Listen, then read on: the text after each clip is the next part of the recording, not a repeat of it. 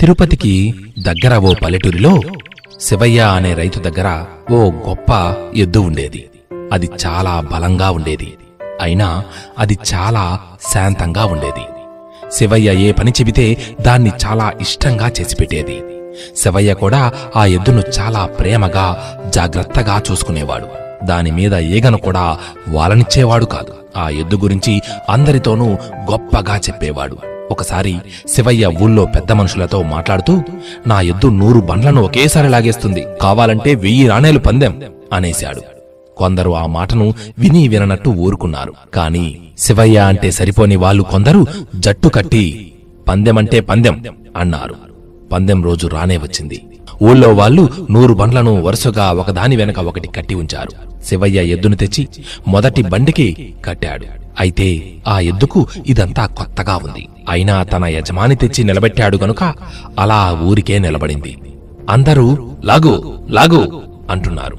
కాని ఎద్దు మాత్రం కదల్లేదు. శివయ్య ఏం చెబుతాడోనని ఎదురు చూస్తూ అది అలానే నిలబడి ఉన్నది. శివయ్యకు తల తీసేసినట్లయింది. ఎద్దు బల్లను ఎందుకు లాగట్లేదు? అని చికాకు మొదలయింది అయితే ఆ చికాకులో తాను బల్లను లాగమని ఎద్దుకు చెప్పనే లేదు అనే విషయాన్నే మర్చిపోయాడు. పైపెచ్చు ఇది నా పరువు తీస్తోంది అని చటుక్కున కోపం కూడా వచ్చేసింది. వెయ్యి నాణేలు ఎప్పుడైనా చూశావా? అంత తిండి తినేది ఎందుకట? ఈ మాత్రం లాగలేవా? అని తిడుతూ అందరూ రైతులలాగానే తను దాన్ని మొరటుగా చర్నాకోలతో కొట్టడం మొదలుపెట్టాడు. శివయ్య అంతకుముందు ఎన్నడూ ఎద్దుతో కోపంగా మాట్లాడలేదు. ఏనాడు దాన్ని తిట్టలేదు. ఒక్క దెబ్బ కూడా వేయలేదు. మరి ఇప్పుడు అతను అంత కోపంగా అరవటం పైపెచ్చు చర్నాకోలాతో కొట్టడం ఎద్దుకు ఏమాత్రం నచ్చలేదు. దాంతో అది పూర్తిగా ముండికేసింది. ఒక్క అడుగు కూడా ముందుకు వేయలేదు. దాన్ని కొట్టి కొట్టి అలసిపోయిన శివయ్య పది మందిలోనూ ఓటమిని అంగీకరించాల్సి వచ్చింది. డబ్బుతో పాటు పరువును పోగొట్టుకుని తల వంచుకుని ఇల్లు చేరుకున్నాడతను. గతంలో అవసరం ఉన్నప్పుడు చాలాసార్లు ఈ ఎద్దే వంద బండ్లను అలా ఒకగా లాగేసింది గదా మరి ఇవాళ ఎందుకు లాగలేదు? అన్న ఆలోచన అతనికి రాలేదు. ఎందుకంటే శివయ్య కోపంతో రగిలిపోతున్నాడు. అయితే ఆ రోజు సాయంత్రం చూసేసరికి ఎద్దు మేత మేయకుండా స్తబ్దుగా నిలబడి ఉన్నది. దాని ఒంటి నిండా చెన్నాకోల వాతలు. ఆ గాయాల చుట్టూ ఈగలు ఉసురుతున్నా కూడా అది విసిరుకోవడం లేదు. శివయ్య వంకే చూస్తూ కన్నీరు కారుస్తున్నది.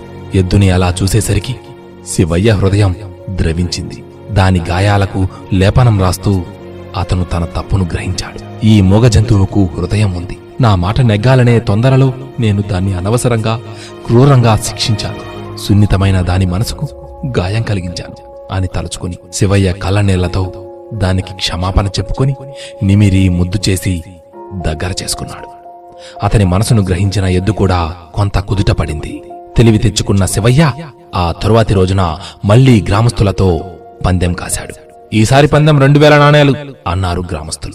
ఈసారి శివయ్య ఎద్దుని కొట్టలేదు సరికదా? కనీసం అదిలించను కూడా లేదు. ప్రేమగా వీపు నిమిరి లాగరా అనేసరికి ఎద్దు వంద బండ్లను లాక్కొని ముందుకు ఉరికింది. శివయ్య పందెం నెగటమే కాదు ఎంత తొందర ఎంత చికాకు ఉన్నా సరే మనసుల్ని మటుకు గాయపరచకూడదు అని జీవితాంతం ఉపకరించే పాఠం ఒకటి నేర్చుకున్నాడు. ఇది జాగ్రత్తగా గమనిస్తే పసిపిల్లల్లో కూడా అనంతమైన శక్తి దాగి ఉన్నది. ప్రేమ ఆప్యాయతలు వాళ్ళు తమ ఈ శక్తిని వాస్తవీకరించుకునేందుకు సహాయపడతాయి. మంచి ఉపాధ్యాయులు అందరూ పిల్లల హృదయాల్ని అర్థం చేసుకుని సున్నితమైన మనసులతోటి సున్నితంగా ప్రవర్తించాలి. అప్పుడే నేటి బాలల రేపటి భవిష్యత్తు అందంగా ఆనందంగా తయారవుతుంది. అందరూ బాగుండాలి. అందులో మనము ఉండాలి. ఏమంటారు? ఆ?